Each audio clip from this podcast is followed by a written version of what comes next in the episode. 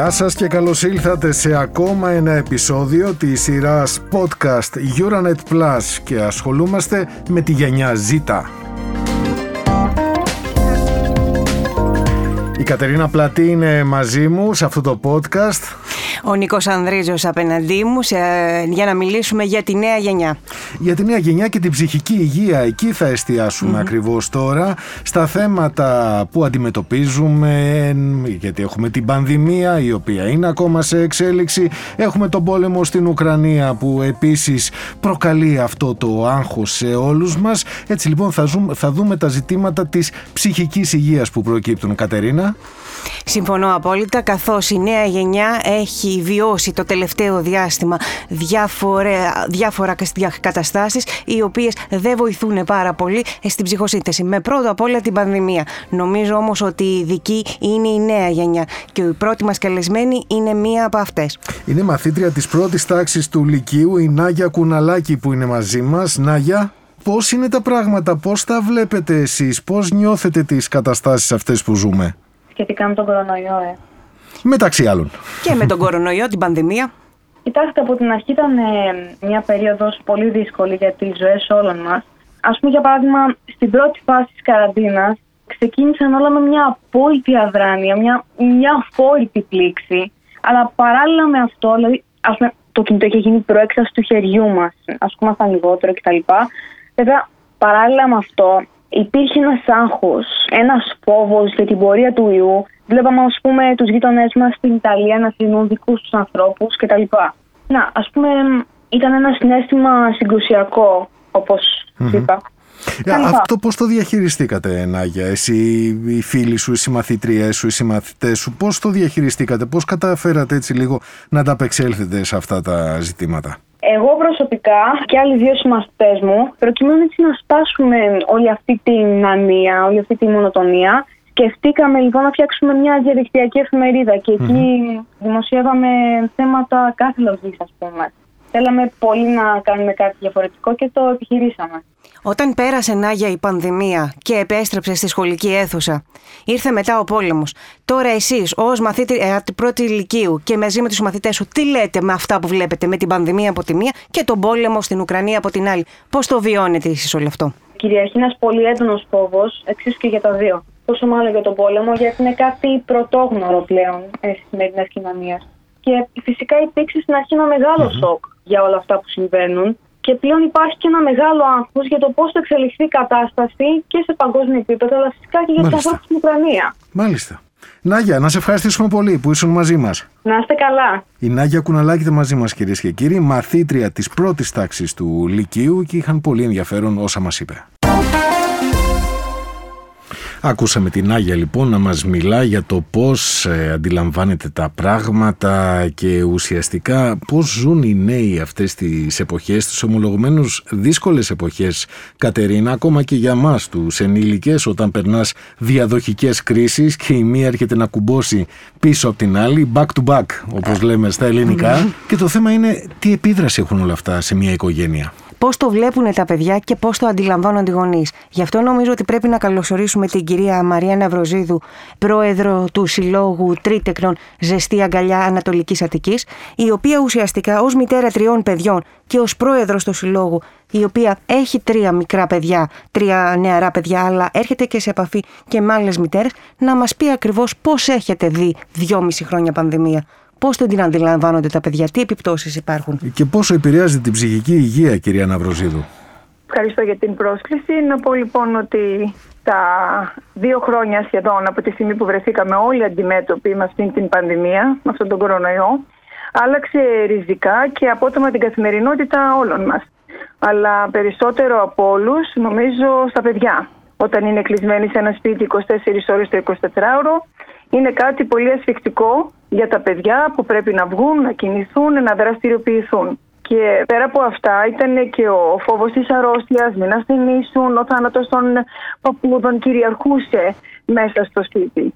Από τον χώρο που βρίσκομαι πάρα πολλά παιδιά όπως μου ανέφεραν και οι γονείς τους, υπήρξε μια συλλήψη στα παιδιά χωρίς να ξέρουν γιατί ακριβώς αισθάνονται αυτό το συνέστημα. Είχαν δυσκολία στο να κοιμηθούν, δεν ήθελαν να κάνουν κάτι, κάποια δραστηριότητα μέσα στο σπίτι.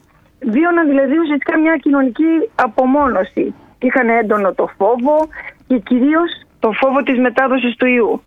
Πιστεύετε τώρα ναι. μετά από τόσο καιρό που έχουν επανέλθει, γιατί έχουμε επανέλθει σε μια κάποια κανονικότητα, έχουν έρθει και εκείνοι στις παλιές τους καταστάσεις ή θα τους πάρει κι άλλο χρόνο, έχουν επανέλθει στα φυσιολογικά τους επίπεδα; Κοιτάξτε, όλο αυτό που βίωσαν τα παιδιά έχει επιβαρύνει αρκετά την ψυχική Ε, σταδιακά βέβαια επανέρχονται τα παιδιά, όμως ακόμα υπάρχει η δυσκολία ως προς το να το ξεπεράσουν γιατί ξέρετε τα παιδιά κυρίως η εφηβεία ως στάδιο ανάπτυξης αποτελεί την προσπάθεια των παιδιών να ανεξαρτητοποιηθούν από τους γονείς τους. Όλος αυτός ο εγκλισμός, όλο αυτό το χρονικό διάστημα δηλαδή δεν τους έδινε το δικαίωμα να μπορούν να κινηθούν τα παιδιά. Γενικά μετά την πανδημία η οποία θεωρώ ακόμα ότι δεν έχουμε εντελώς ελευθερωθεί από αυτό υπάρχει πρόβλημα στην ψυχική υγεία των νέων που επιβαρηθήκαν πάρα πολύ κατά την περίοδο του εγκλισμού στο σπίτι. Κυρίως στα παιδιά που οι οικογένειές τους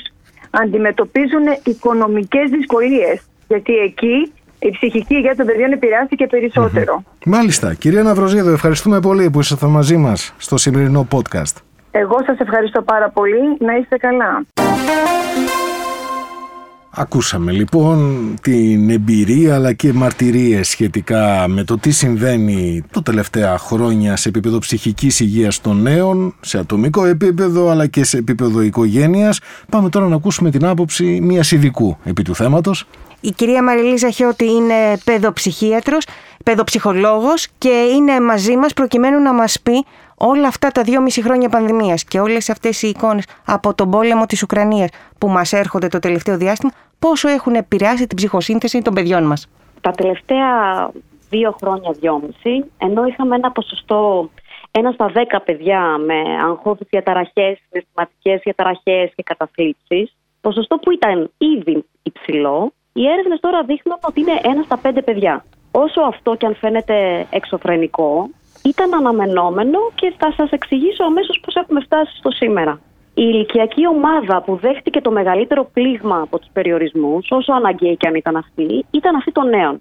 Αν το σκεφτείτε, ενώ οι περισσότεροι από εμάς πηγαίναμε στις δουλειές μας, τα παιδιά δεν πήγαιναν σχολείο. Αποκόπηκαν δηλαδή από την κοινωνική τους ζωή, τις ρουτίνες τους, ενώ ταυτόχρονα οδηγήθηκαν σε έναν υπερβολικό χρόνο έκθεσης στην οθόνη. Πότε, στην αρχή της εφηβείας μιας περίοδου ραγδαίων αλλαγών στην ανάπτυξη του εγκεφάλου και όχι μόνο.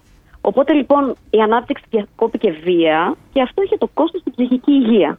Για να ανακεφαλαίως, η, η ακραία απομόνωση, η υπερβολική αύξηση του χρόνου στην οθόνη, η αποδιοργάνωση της σταθερής τους ρουτίνας, πράγμα απαραίτητο για την ομαλή ανάπτυξη του εφήβου, παράλληλα η ζωή στο σπίτι με γονείς, οι οποίοι οι ίδιοι υπέφεραν από δικά τους άγκη και οικονομικά προβλήματα, mm. είχε όλες αυτές τις επιπτώσεις σε έναν αναπτυσσόμενο εγκέφαλο.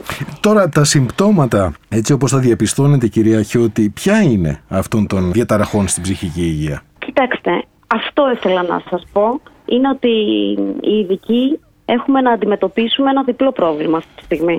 Ενώ είχαμε στην αρχή τα παιδιά που ήδη είχαν προβλήματα, συναισθηματικές διαταραχές και κατακλήψει, τώρα σε αυτά έχουν προσθεθεί και αυτά που δεν είχαν. Και αυτά που είχαν, που παλιά τους αρκούσε ένας ψυχολόγος, όπως εγώ, τώρα χρειάζονται τη βοήθεια και του ψυχιάτρου.